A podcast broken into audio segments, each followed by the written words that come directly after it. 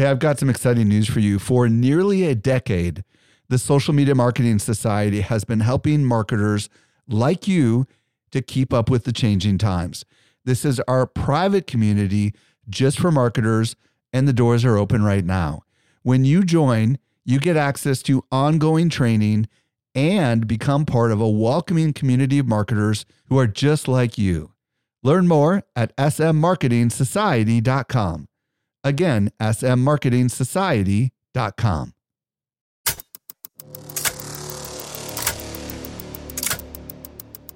Welcome to the Web3 Business Podcast, helping you navigate the future of business. And now, here is your host, Michael Stelzner. Hello, hello, hello. Thank you so much for joining me for the Web3 Business Podcast brought to you by Social Media Examiner. I'm your host, Michael Stelzner, and this is the podcast for innovative thinkers who want to know what works in the world of Web3. Today, I'm going to be joined by LG Doucet, and we're going to explore sports and Web3 and NFT business models that you can learn, whether you're a sporting fan or not, and apply to your business. By the way, I'm at Stelzner on Instagram and at Mike underscore Stelzner on Twitter and at Web3 Examiner on Warpcast. Also, if you're new to this podcast, be sure to follow this show so you don't miss any of our future content. I was recently at Social Media Marketing World and I had a chance to connect with some of our best customers. A lot of them listen to our podcast just like you do. Not everyone knows what I'm about to share with you. We do something special here at Social Media Examiner. The best of the best of the guests that you hear on the Social Media Marketing Podcast not only teach at our conference, but they're also part of our secret society called the Social Media Marketing Society. Each month, our top tier guests who have been on my show are invited to train inside our society for an exclusive group of marketers who are just like you.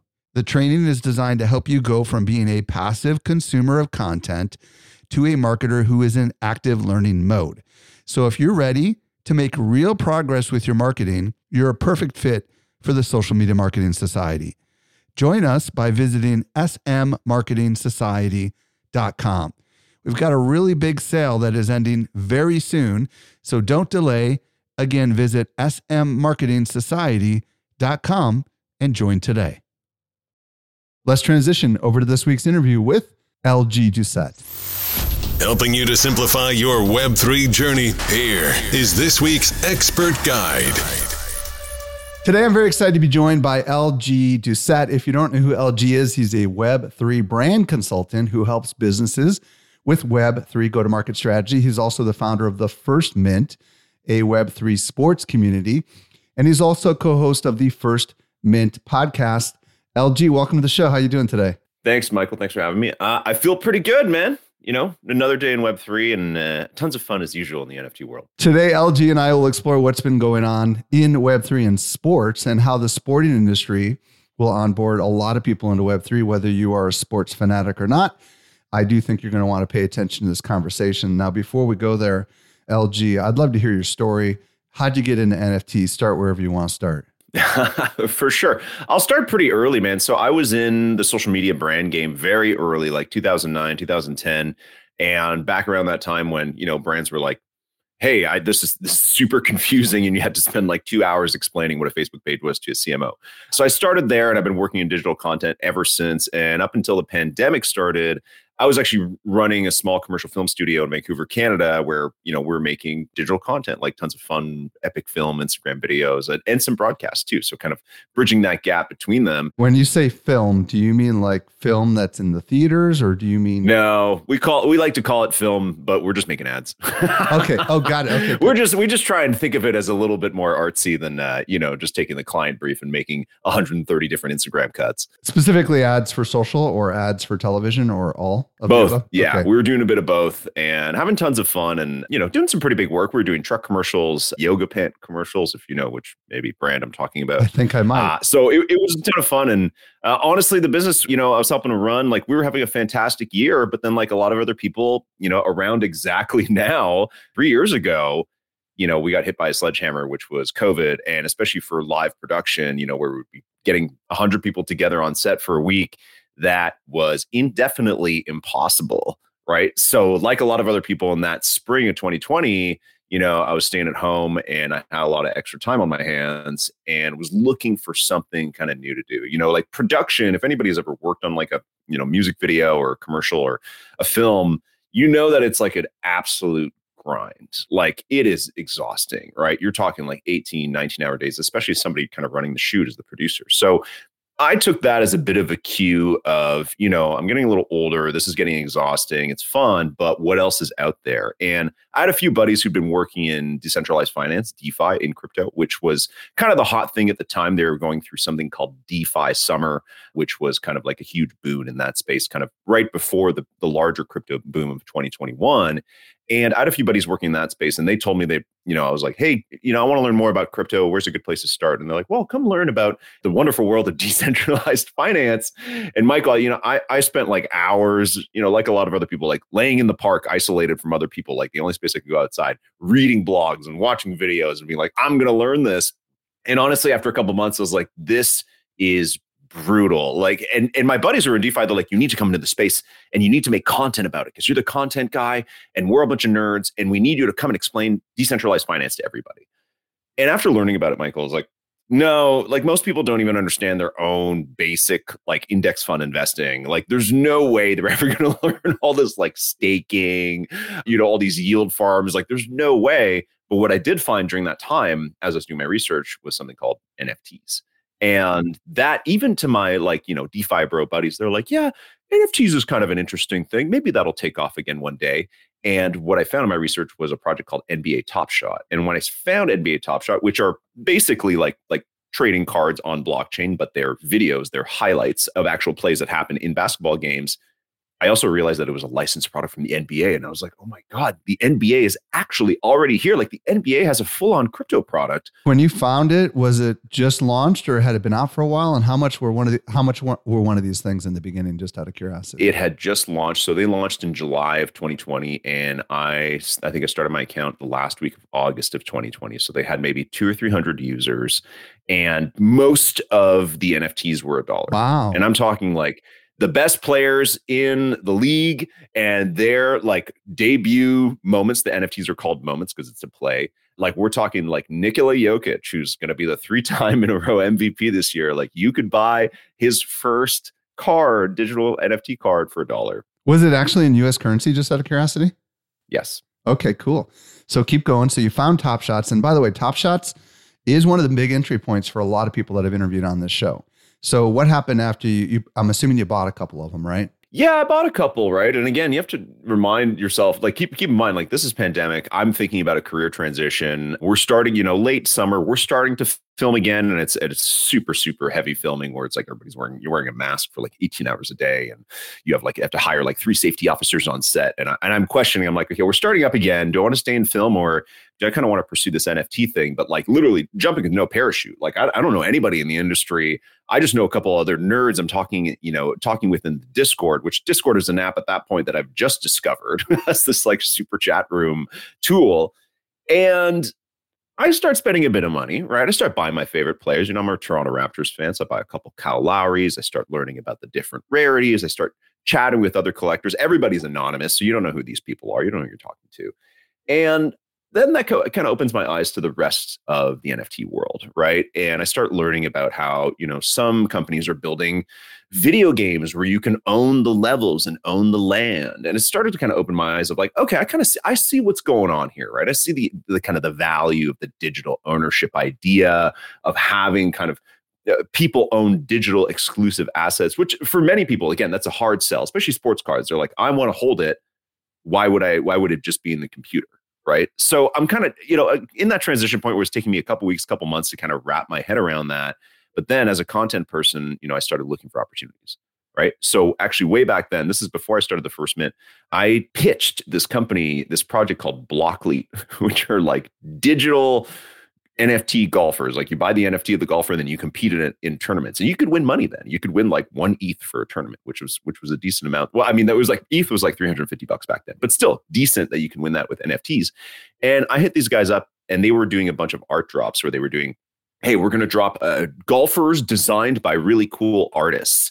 And they were going to drop this and they weren't doing any fanfare about it. And I hit them up and I was like, listen, you know, that's a really big deal what you're doing. You're dropping, you're collaborating with these artists. Uh, why don't we host a little show about it? Why don't we hop into your Discord? And, you know, I've hosted some shows before, like which was you know was it clubhouse? Is that where you kind of got your hosting or? No there was we weren't even on clubhouse yet. We were in discord like in the discord voice chat and they agreed and i hosted uh, uh, an artist called tommy wilson who's also a minor league baseball player and he was doing a drop on this thing called Blocklete and we had maybe 15 people attend. We had a nice like 30 minute conversation and afterwards the people at Blocklete you know really wonderful people they were like hey like you were really good at this about talking about nfts like you should keep doing it and a month later, I started the first mint to talk about NBA Top Shot. Fascinating story.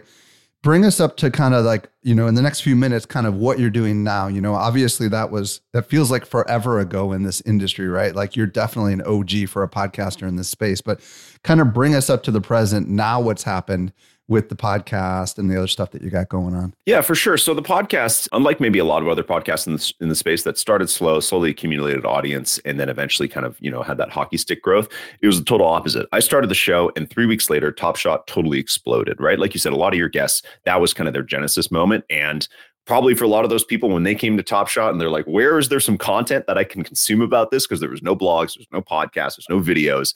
The first mint was it because in just a couple weeks i made some i made some nice like intro videos. I made a bunch of podcasts explaining what it was. I was having some of the top collectors on and we went from first episode, you know, 10 of my buddies listened to it to, to, to thousands within a month, which is fantastic. Don't get me wrong, but it was definitely a little bit overwhelming. So we kind of rode that wave for a couple months talking about Top Shot. For all of 2021, we covered that product. And what we decided to do over time, because by the end of 2021, as you may recall, Michael, the NFT world had expanded and completely exploded, right? Apes had taken over, people buying CryptoPunks, all yeah. these big v, names v are getting yeah, into, Gary Vee. Yep. Exactly. friends, like tons of big names are getting into the space. So, you know, I think it was a little, I didn't want to stay too siloed and just stay on one product or one platform. So, what we did in 2022 is kind of start to expand to a few, you know, start talking about other NFTs and kind of make it easy for our community, right? Because the deeper you go in crypto, and you know this, uh, the little bit more complicated it gets, and the more, you know, the more you want to uh, get deep on certain collections, the more you have to really become a degen and learn all these new wallets and, and, and get into all these communities and read all this alpha. I didn't I didn't want to start a community down that road. I wanted to keep it like really like kind of simple and 101 because the thing with Top Shot is that it brought in a lot of people who were sports gamblers, sports bettors, and they didn't necessarily want to start learning about like seed phrases and all that other kind of stuff. Kind of the same premonition I'd had, Michael, when I when I learned about DeFi. And I was like, this is a little too complex for most people. Let's keep it simple. So basically, you know, we kind of transitioned over time from, hey, we're just an NBA Top Shot podcast, trying to, you know, educate you on what it is, to kind of covering the broader sports world because there have been a lot of other projects that have launched. A lot of other leagues have licensed their IP and put it into the NFT space. And we kind of act as like, you know, you, if you want to give it an analogy, you could call us like the ESPN or the ringer of the space where we try and cover a little bit of everything and kind of whatever the main story is or the hottest drop is specifically in the sports space as as sports being something that people can understand. They can understand. They can 100 percent understand that like a Giannis Antetokounmpo is more valuable than a you know no name bench warmer in the NBA. Right? That's a sim- that's a simple thing as opposed to going to look at like what's the difference between a Bored Ape and a CryptoPunk. I don't know, right? what I love about your story is clearly you have been creating content in this space for a while longer than, for example, a lot of the others that are obviously fellow friends who are podcasting in this space. And you have a unique perspective. A lot of people listening to this podcast are creators, entrepreneurs, and marketers, and some of them are into sports, but not all of them are into sports. We're going to get to the sports side in just a second, but many of the people listening are in a learning phase, right? Because we're trying to understand the business model and the upsides of NFTs, and some of them are skeptical. So let's just start with like your perspective on why NFTs are important. Like from your perspective, what problem is NFT solving for? Absolutely. And I'll caveat this by saying that many many solutions in NFTs or a lot of people who try and maybe sell you on NFTs, especially you go to a party and you meet an NFT person, they are trying to fit a square peg in a round hole. Where there's a lot of people out there are trying to fit NFTs into places where we don't necessarily need NFTs. Uh, and I think that that's what turns a lot of people off. So I'll just caveat that if you've had that experience, that's okay. There are a lot of other really valuable use cases, but it's okay that sometimes you know people are trying to force fit it into places where you don't you don't necessarily need it yet. But in terms of why they they are important to me, I think probably the best use case or even reasoning I've heard is that we already spend so much time looking at our phones. And we, as a consumer or as a user, have spent the last like 10 to 15 years infusing so much value into other platforms through our attention to our screens through our you know computer through you know the phone and and, and you're and i'm talking social media apps right? Where it's like we are the product right? You hear that so much that it's like where our data our you know all that is being used as the product for them to make billions. We are so tuned to spending time digitally in, in this digital space but without really ever getting too much value back for what we contribute. And I'm not saying that overnight, you know, there's going to be these web3 social media platforms that immediately like make you rich for being a user. That's not at all what I mean. I mean in the sense that you as a participant in a community don't really get to accrue value as as a community as a collective in your digital format. So i'm getting i'm getting a little whimsical right now but what i'm saying is that what i foresee in in the digital space with web3 is communities like think about like little facebook group facebook groups you might be part of whatsapp groups other forms that you participate in. Subreddits is a really great example of like groups coming together and exchanging value whether it's just information about housing rates or whatever other kind of subgroups of gaming whatever there is those groups now through NFTs have the chance to create their own value, their own like art, membership, like whatever that's going to be within that group to formalize that group and to kind of pool together funds, right? Like that's what it comes down to is that those smaller subgroups can now actually either raise capital by selling NFTs to themselves or all participating in creating that kind of Web3 collective of NFTs and doing something with it where you can actually get value from being in a group either early or long term through these digital assets that are certified on blockchain right? So that's that's where i feel like i've been a participant in the internet for 25 years and i've never been able to capture the value that i've provided and i've received back and forth with my digital communities and i think that nfts and, and honestly for me the bigger proposition of blockchain is that is that kind of like authenticity of community power you know, I really love what you're talking about, and I want to dig in a little bit more on it just by adding my own comments here.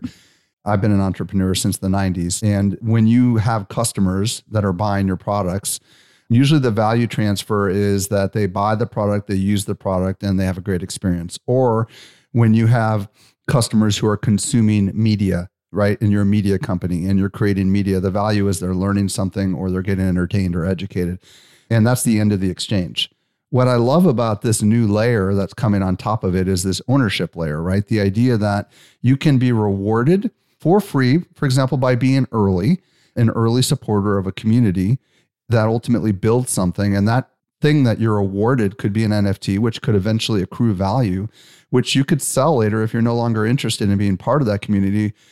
In addition, that value transfer imputes kind of without saying a security, you feel like you're an owner in a way that you don't feel like you're an owner when you're in a Facebook group or where you're in a Discord without, you know, an NFT project tied to it.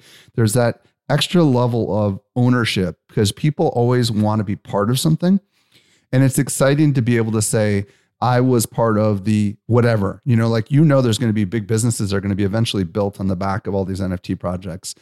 I think that is a cool layer that any creator artist, entrepreneur, future sports teams, all that kind of stuff. I mean, it brings all sorts of cool stuff to the table. Now I want to transition into sporting. So now let's talk about the sport industry, right? Why are they primed for potential disruption or primed for adoption of Web3? Let's talk about that a little bit. Michael, are you who's your favorite sports team? The Packers is probably going to be my favorite. Green Bay Packers. Okay, so how do you? Let's say you go out and watch the Packers, and you know Monday Night Football, and you're you're going to the bar, and you're meeting some friends or whatever, you meet some randoms at the bar. So you get into a conversation about you know the Brett Favre era, the Aaron Rodgers era, or prior eras, and you're talking. You, you guys are having this great fandom conversation, this big you know Packers nerd kind of fun thing. And one guy says, "Well, you know, I went to all these games back in this day, so I'm a bigger fan than you are." Yeah. What do you do to then prove that you're a bigger fan than him? Be like, I had all the, you know, bobbleheads in my room back in the day. You start having this conversation, right? About, hey, you know, I'm a bigger fan for this reason. Yeah, well, I was there. And it kind of because you don't necessarily, it doesn't always end up in this one upping kind of thing, but you are kind of flexing right? You're like, well, you know what? I was watching this game where this and this happened. Well, I was uh, field level tickets for that game, right? You kind of have this conversation. That's one of the best parts of sports, right? Is reminiscing. It's so nostalgic of like where you were when this thing happened, how hardcore you are about your team or your favorite athlete or whatever that is, right? There's no way to quantify any of that right? It's all hearsay. I could come to your local bar and tell and convince everybody I'm the biggest Packers fan ever just by reading the Wikipedia page, maybe. You know what I mean? Like there's no way to actually track that. Maybe you've got the receipts, but honestly, do you still have your, your game tickets from the 90s? Maybe, right? But that is where I see the most potential for for, for Web3 in sports is that it's going to completely revolutionize like loyalty and like proof of fandom so that you can properly say I was there. And I don't necessarily just mean game tickets. I mean watching the games, right? Being there, like owning jerseys, like owning uh, rare collectibles, everything else that you could ever say like, "Hey, this was really important at this point in the in, in, the timeline of this team, this country, this athlete, whatever that is. I think that that's web Web three is going to give us. Well, and the other side of it for people that aren't sports fanatics is it's just like people that are music fanatics, right? They want to have they want to buy all the stuff around it, right? They want to wear the clothing and all this kind of stuff. And I would imagine with NFTs, obviously there's so much, right? Like, I, isn't the NFL somehow embracing NFTs, or am I, am I, wrong on that? I don't know if they are. They've got yeah, they've got a partnership with Dapper Labs. It's called NFL All Day. It's it's a lot like Top Shot. Yeah. But I guess the question is like, what about the flip side of it? Like, do you feel like this is also going to allow people to eventually buy sporting teams? Like, you know, Gary Vaynerchuk for the longest time said he wanted to buy the Jets, right? Do you think this is possible that he could eventually fund the purchasing of the Jets? Totally. I just want to I just want to rewind for a second back to your point about music and make uh, give you another analogy that I, have heard used and and I think is really fantastic for for NFTs. There is music by far is the moment where you really want to say like hey i knew this band before they were big. That is the big but there's again there's no way to quantify that. Like you saw like, who's your favorite band? Give me give me a band that you enjoy anybody. Gosh that's a wonderful question. I'm gonna have to i'll just because i'm gonna say sting. He's one of my faves Okay, Sting. So let's say, how can you prove that you saw Sting at this obscure concert in some small bar before anybody knew who he was? There's no way to do that. That ticket doesn't exist. But now in the future, it will. Like, I think beyond just the big, big, big, big names of today, like the Rihannas or the Biebers or whatever, I think it actually has more potential for the small names. It's like, hey, your local bar, this band's coming through. There's going to be 10 people there if that ticket to the show can be an NFT and you can hold it just valueless, doesn't matter. 20 years later, that band becomes Coldplay or U2 or whoever, right? Some monster band. They, as the band, will always be able to know, be like, hey, you know who was there at our first tour? Like, we've got the receipts, we've got the addresses of the first hundred people. And then you guys, the fans, will be able to say, be like, no, no, I actually knew these guys before they were big. I got the receipt. You know, like, I think that that's like a great way to kind of see into the future of where this technology could bring you in 20 years is that even getting those NFTs now could be could be proof of something, especially when we get into the hands of smaller creators like indie bands, or even think back to sports, uh, NIL athletes, right? Like people that are not in the bigs yet, but that are starting to issue some kind of NFTs for seeing them or whatever. That could be something. Well, and you start to think about the athletes and all the different sports industries, they move from team to team, right? So if there's a way that the athlete somehow issues officially some sort of an NFT, you could collect all those and you could be a fan and say you knew him or her when he or she w- was on this team. You know what I mean? That kind of stuff. Yeah, right. So exactly. there's this collectible mentality in the sporting world that obviously gets unlocked with Web3. Let's unlock this a little bit more by talking about what's been done in sports with NFTs. You already talked about Top Shot a little bit. What are some of the other examples that you think, the good and the bad, let's start with a couple of goods and then we can start with a couple of couple of not so goods.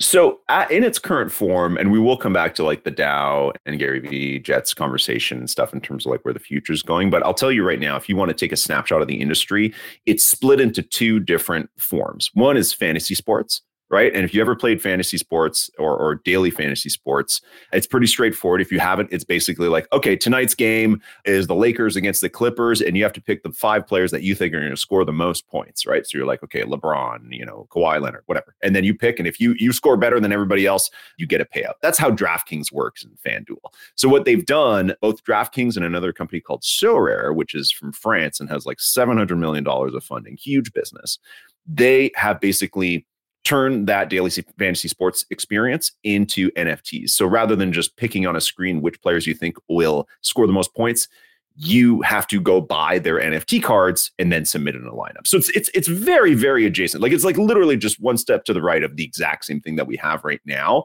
with that added kind of proof of ownership and a bit of a different gamification layer. So what's good about that is that it's been very simple to onboard people. A company like DraftKings has been able to tap into their like millions and millions of people like user base and also bring in a lot of liquidity because companies like DraftKings have some really big players on it uh, in terms of individual. Well, users. you know, and I want to unwrap this yeah. a little bit because like this sounds really fascinating. Does this mean there's a limited number of or is it unlimited, right? Like I can imagine each team has maybe X number of players that you're allowed to buy, but that's not a scalable business, obviously, for DraftKings, right? So how do they how do they do that? Are some players more expensive to purchase than others based on their track records and stuff like that? Or how does that all work? Uh, they approach it. Every company kind of approaches it differently in terms of how they want to gamify it. So, someone like DraftKings will release the players in packs. So, similar to Top Shot, where it's like you buy this ah. pack and hopefully you get a good player in it, but then you can also buy them on the marketplace, and then they'll they'll split them up into tiers of rarity, right? So you can get an Aaron Rodgers, a common, rare, or legendary, and if you hold a legendary, then you get to participate in the legendary contest with other people who also own legendary cards of any player and compete against them. So it's kind of like they have a tiered model for the pay to play aspect. So if you're somebody who wants to go and spend $20,000 buying these cards, you're going to compete against other people who also spent that, but there'll be a much bigger payout for it.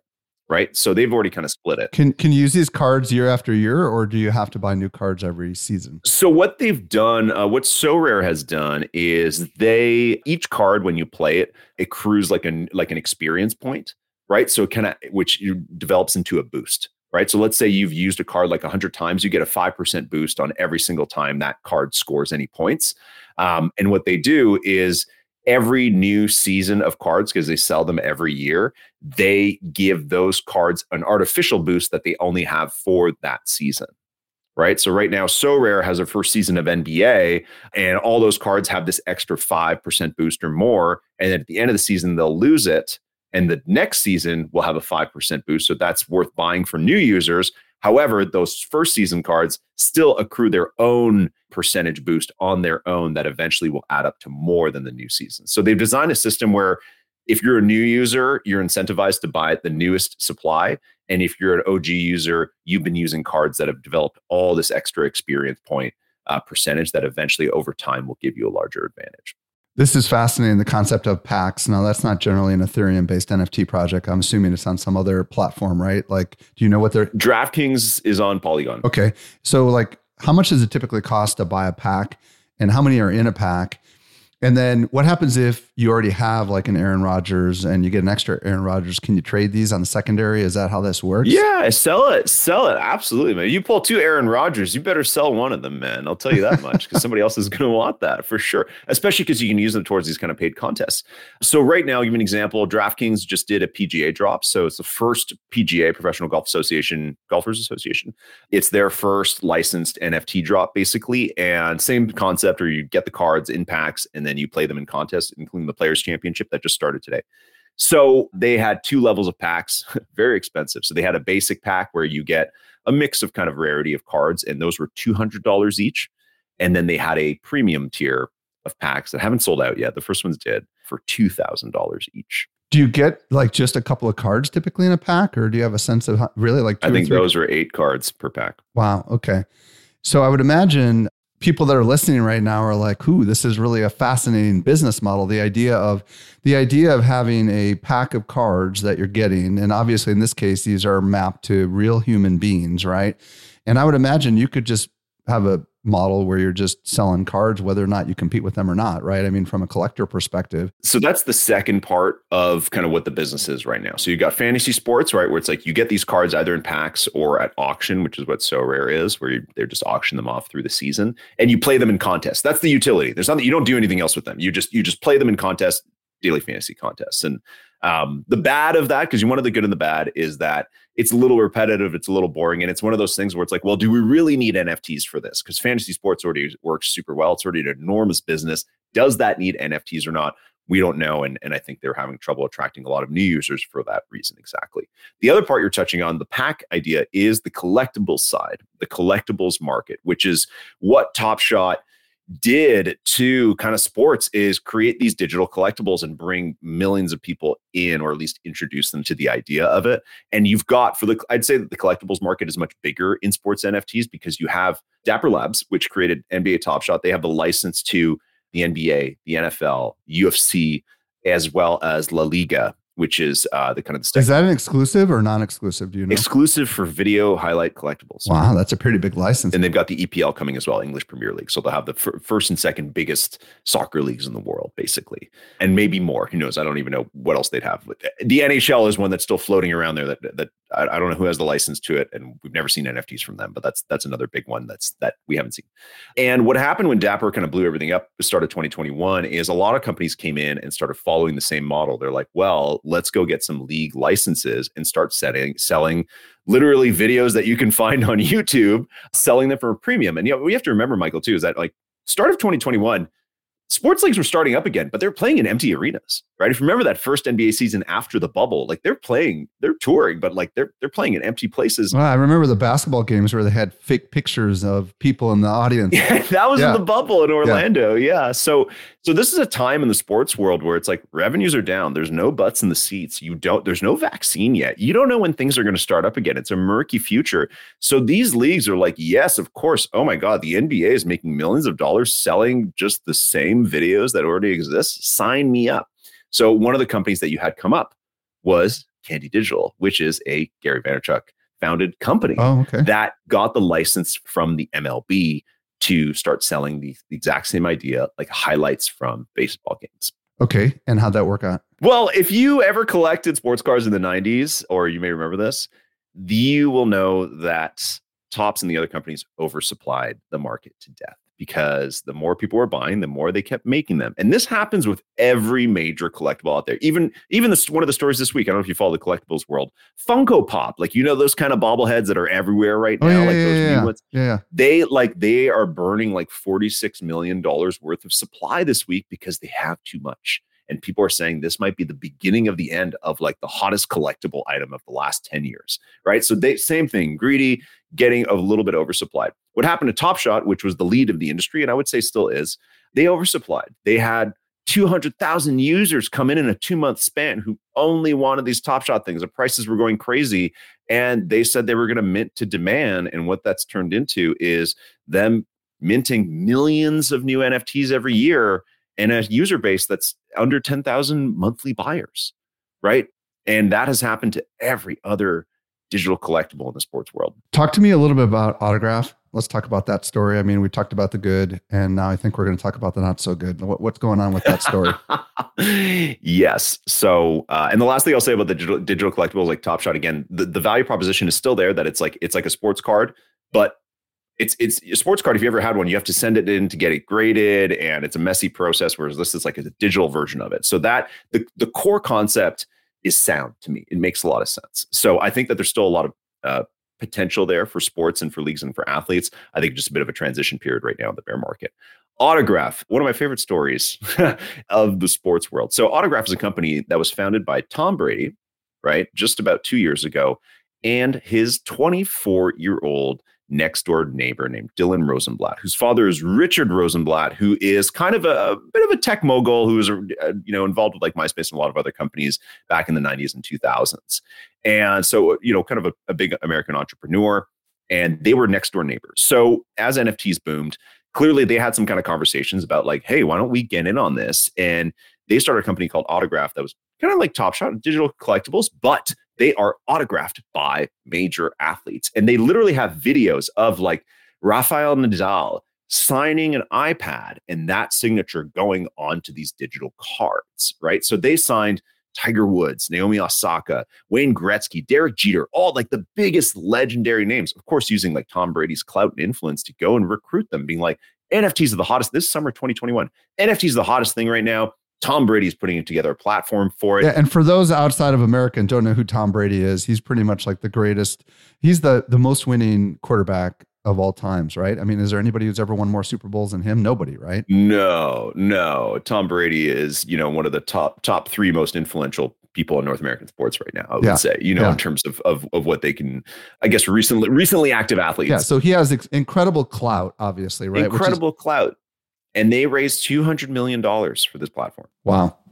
They raised two hundred million dollars, and this is middle of twenty twenty one, right? So everybody wants a piece of this NFT action, and man, there's few names better than Tom Brady.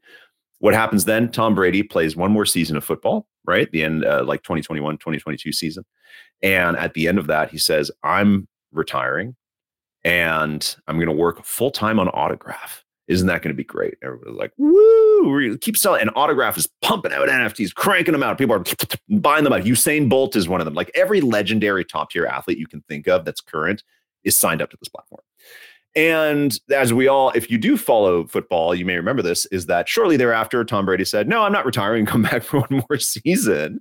And, you know, that was around the time last spring, you know, just over a year ago, just under a year ago, The where bear NFT market started. Crypto market started to, yeah, started to whittle. So a little bit uncertain. You've got the guy that this is formed around, kind of stepping away from the platform. He's got to play football. And you have kind of the CEO is is is someone who's 24, which is not always a bad thing, but you know, without much experience, who, who knows? And this company, just to understand, like, like the main investor of this company, the person who led their round is A16Z, which is like the biggest investor in the space, like a massive company with like such smart, influential people. And Autograph has gone through a really rough time. They've had trouble fulfilling promises to their holders. They've had to renege on a lot of different stuff. They've been, you know, they've there's been rumors of like people going to like a meet and greet with Tom Brady, but Tom Brady like literally waves at them for two seconds and then keeps going. A lot of different reports there. I spoke to a lot of different top tier collectors of autograph and kind of gave me a lot of different stories. Probably the worst one was they said, "Hey, we're going to do an AMA, like a question Q and A with Tom Brady in the Discord, right?" And Tom Brady came into the Discord. He started answering people's questions, but then the community, somebody noticed on Twitter that Tom Brady was actually at practice during that time. And you know, it's totally possible. Maybe standing on the sidelines of practice doing his Q and A, but they literally went and messaged the sideline reporter, like the person who reports on the Bucs, and asked, like, "Hey, do the players have phones during practice?" And the reporter said, "No, you're not allowed to have your phone for like five hours during practice. There's no way Tom Brady was online." So it turned out that the Tom Brady in the Discord was a fake. It wasn't him. They pretended to be him uh, to do this thing so that things. Maybe it was a Tom little Brady bit. Jr. if there even is such a person. That is horrible. Oh, So okay, Yeah, So yeah. so obviously, and and folks that are listening to this, these unfortunately are the stories with NFT projects everywhere. It's not just in the sporting industry. It's there's a lot of this kind of stuff that's going on. What I want to ask you is looking into the future, thinking about how sports could be a massive onboarding for people in Web three, right? Let's talk about like what the business models are that you see that are coming next in the sports industry. And I want folks to pay attention to this because obviously this could apply to others than just the sports industry. Totally. So there are two areas. One is loyalty, and the other one's ownership, which you touched on briefly. So loyalty, I think, starts in in two places, right? And this is again, I'm looking ahead because we've got our collectibles, we've got our fantasy sports, but it's like what what is going to come next, and why? How are how are all these sports platforms, sports leagues, going to get all their millions of fans? These leagues have millions and millions and millions of fans. How many people watch like the World Cup of soccer final? Like like 500 million or something like that. So a, sports is a huge market. Tickets is the first part of loyalty that I think is going to be massive. Dapper Labs, which uh, created Top Shot and all these other sports platforms, they have a deal with Ticketmaster where it's very much in beta, but they issued tickets to uh, 100 NFL games this past season. So if you went to the game, you were able to go online and claim your NFT ticket. Very low key, they're testing it. So, you know, I've pried them for more information, haven't been able to get more. Ticketmaster issues 500 million tickets a year, not just to sports and, and uh, music and everything else, but like think about that. Like they are already, and most of those are digital now, Michael, right? Like anytime you go to a show or sport thing, like you have your little QR code Yeah. loaded up in your phone with your other tickets, like your plane tickets. So think about that as like a place where we already have the infrastructure of the fans are getting digital tickets. N- Very few of those are NFTs, if not none. That's a place where I would go and build a business right now, isn't ticketing, right? And and there's a few other kind of So is the loyalty side of this going to be like rewarding people who are regular customers? Is that kind of like what Starbucks is doing right now? Like if you go to every game in the season, you're going to earn a special tier. Is that kind of what we're, we're going with something like this? Absolutely. I think take it even further. I think you I think you could do so much more than that. I think like a, a ticket to, to me, like a ticket is such a, a, a you know, think like Willy Wonka golden ticket. Think back when you went to your first Sting concert and you bought the ticket at the record shop and you held it and you're like, mwah, mwah, I can't wait to go to the show. And then after the show, you had it, you know, it was ripped in half and you held it home and you put it on your little poster board, right? And you're like, oh, this is the this that encapsulates my experience. I think there's such a deep emotional tie to a ticket that we've kind of lost in the digital era. So I think whichever teams, creators, athletes, whoever can tap into that properly, it'll be way beyond, hey, go to 15 games this year, you'll get some free pizza. I think it's way beyond that. I think there's so it's such a deep emotion. Yeah, like exclusive meet and greets and all that kind of stuff, right? It could be so it doesn't have to be the teams giving giving the benefits. It could be the fan groups coming up with their own benefits, right? Like that's again back to like the clout of fandom. It's like, yeah, sure, I want the team to give me a meet and greet and a jersey, but it's like, what about in my supporter group? What about my Packers super fan group, my Packers subreddit? Right. Like I want that trail of tickets and, and it, those become available to me as a fan, as a casual fan to start collecting those. 100% I want them. And even if you can't go to games, the second part of loyalty is watch to earn, which we were chatting about before, which is something that you know, you sit down and watch so much TV. Like sports has been trying to evolve the watching experience for so long. Now there's text to do this, go on social media, post your photo. There's so there's such an expansion of what the sports viewing experience is like, and sports want to keep pushing that envelope. We have been fortunate at the First Mint to be working with Bleacher Report on a project called Watch to Earn with NBA on TNT. NBA on TNT is kind of like a show for the NBA, like a halftime show for the NBA that has Shaquille O'Neal, Charles Barkley, and has been long, long time running. Uh, one of the classic, classic shows of NBA culture. And this is like Time Warner running this. Like, this is one of the biggest media companies in the world testing with a watch to earn. Basically, how it works, and I'm not plugging it, but you know, we are working with them, is that while you're watching the show, a little QR code comes up. You go to the website, you answer trivia questions, and then you earn NFTs from doing that. And you probably have to do it before the show is over with, right? That kind of thing. Yeah, it's it's timed. Oh yeah, when it pops up, you have to do it instantly. That's smart too, because you don't know when it's going to pop up, right? Like I see people do this on live shows all the time too, where they randomly will have a little POAP or whatever, right? right. And they'll say, yes. "Use the secret word," yeah.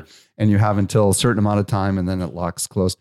Let's talk about the community ownership a little bit and Krause House. I want to I want to hear your your thoughts on what they're doing. Krause House is a group that for that we met about two years ago. They've formed a DAO, right, decentralized autonomous organization, where it's it's it's built and operated by the community, and their goal is to own an NBA team.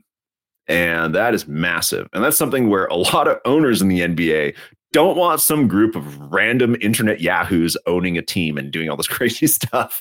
But they actually came close to being minority owners on the Phoenix Suns, which recently sold. So they're making inroads. They own a big three team, which is kind of like a smaller NBA league or a basketball league. And they are learning to work as a team, as a group of owners of people that own these tickets that they sold to kind of raise funds. And their goal is to own like an NBA team and to, to make decisions as a unit, as a community on what their ownership stake should represent. Are you familiar with what DAO is doing by chance? The yeah, golf? of course. Tell yeah. us, tell us yeah, a little bit about that story. So Links DAO, a very similar idea, but instead of saying, you know, there's not really like a, a, a team golf unit team for them to go buy or athlete or anything like that. What they have done is kind of that's actually an almost bigger idea, Michael, because they are Web3 for golf. And what that means is they're bringing together web like golf enthusiasts from all over the world and giving them community ownership over what they recently purchased a golf course in Scotland. Oh wow, they actually did purchase it, huh? Yeah, yeah, they did and that's a price prices went crazy last week when they did. So, do you have any backstory on how that worked exactly, just so people can wrap their head around that? I mean, you're familiar with it enough. Like, did people have to own an NFT to be part of the DAO, or what was the story on that? Do you know? That's basically what it was. Yeah, is that they started Links DAO as saying, "Hey, we're going to go make inroads in the golf world. We want to buy golf courses, and we want to give all our owners access to it." So basically, like we're starting like a Web three membership club for golf, but instead of being tied to, hey, just you know our local golf course or whatever, we're kind of going to build something bigger in the space and be like the place where golf and Web3 meet. So there, one of their goals was to buy a golf course. And, and there's a really nice one that came up for sale in Scotland for just under a million dollars. And they went and bought it. And the people, from what I understand, the people who own those NFTs will be able to go and play that golf course. That's so cool. And and the DAO will operate the golf course and, and reap the benefits from it and make profit from it. Right. Like it's like they're gonna be, it's like a company, but it is owned and operated by this larger group of people. That's a fascinating use case. Where do you see all this going? Like, just give me kind of like look into the future, like five years from now, let's say, where do you see Web3 sports kind of going? Do you think we're going to see mass adoption in the next five years? Yes, I think so. I don't think, I think like a lot of things in Web3, it's going to come in a way that you don't really realize you are necessarily like buying NFTs. I think like the time for like I love NFTs and I want to learn about them and buy them all. Like I think that that's done, right? And a lot of normal people are kind of really, you know, averse to NFTs. I think what it's going to take is companies like Dapper and Ticketmaster like really working on solutions and seeding it into places where people already are. I think you have to meet fans where they are. So something like Starbucks is such a fantastic example. And Reddit NFTs of like, listen, we've already got millions of users, people that own the app. Let's give them something fun in that app where it's like they don't really need to change their habits to do anything different, but now they get to have NFTs, seed that, and then kind of have it, you know, flower later.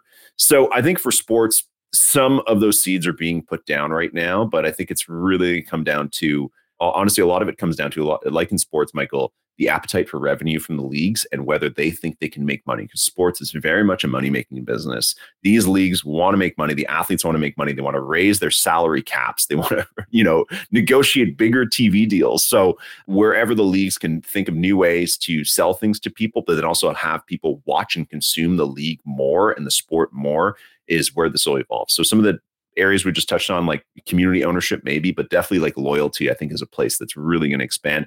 I would love for there to be tickets for literally every single viewing and attendance experience. I think that's a really easy place to start. You know, when you start thinking about non team sports, things like frisbee and things like pickleball and things like all these kind of things, you know what I mean? Well, pickleball maybe is a sports, but like there's all sorts of possibilities that open up with sports, don't you think? I mean, as far as like going, like I, I love frisbee, right? So imagine going to various frisbee locations and being able to document, like with some sort of a POAP or NFT, all these different places that you played and these tournaments that you played in. I mean, I could just see this being a really fascinating, I don't know, way to kind of authenticate on the chain something that's coming. I mean, something I've done. A thousand percent, right? And you think back to social media that it really took off when people were able to start making their own. It was easy for people to make their own, own Facebook pages and Instagram accounts for little things that they love, right? So it's like for a local frisbee golf course, people were able to make an Instagram account and be like, "Hey, this is our little community thing for this park. We're all gonna we're gonna post nice photos," and that that's what really kind of you know gave the tools back to everyday creators. So i think you know at the big league level yes like let's do tickets let's drive revenue drive fandom. And i think at the everyday level like you're saying for just the casual uh, uh, you know everyday athlete let's that's what we can refer to you and i as um, having some of those tools it's going to be vital Michael, right? Like, let's say you want to host a tournament, a frisbee tournament once a year with your friends, you know, 20 people show up. It's like, once it's really easy for you to give them all POAPs or whatever other kind of little thing like that, and it's easier for them to receive it, right? They've got an app on their phone that pop, pop, pop, like a Venmo. Then I think then that's when you'll see a true explosion of what that is. Because again, people want that proof. Who doesn't want a POAP for like everything they do every day? Well, and think about every athlete in in school right now that's a kid, right? Imagine in the future if every little achievement they get is somehow on chain, right? Every trophy, every touchdown, every home run, every strikeout. I mean, you start to think about all this stuff. I would imagine that would be a really cool way of like permanently recording the record of someone who could turn out to be a really powerful athlete. I mean, there's no end to these possibilities. LG, this has been fascinating discussion. If people want to connect with you, first, what's your preferred social platform? And then secondly, where do they track you down and listen to your podcast and all this fun stuff? We are all Twitter in the NFT world. So you can find me at LG Doucet or at the First Mint is the best place to find us. And then you can you can hit up our website, thefirstmint.com. That is super basic, but mainly just go check out our Substack and our podcast. That's where it's at. Well, and for those that are listening to the podcast, the last name is spelled it's L G D O U C E T. French, right? So that's right. So L G D O U C E T. Uh, LG Doucet, thank you so much for coming on the show and sharing your insights with me. Thank you, Michael. Hey, if you missed anything, we took all the notes for you over at socialmediaexaminer.com slash W67. And if you're new to this show, be sure to follow us. And would you let your friends know about this show? I'm at Stelzner on Instagram, at Mike underscore Stelzner on Twitter, and at Web3 Examiner on Warpcast. This brings us to the end of yet another episode of the Web3 Business Podcast. I'm your host, Michael Stelzner. I'll be back with you next week. I hope you make the best out of your day, and may Web3 continue to change your world. The Web3 Business Podcast is a production of Social Media Examiner.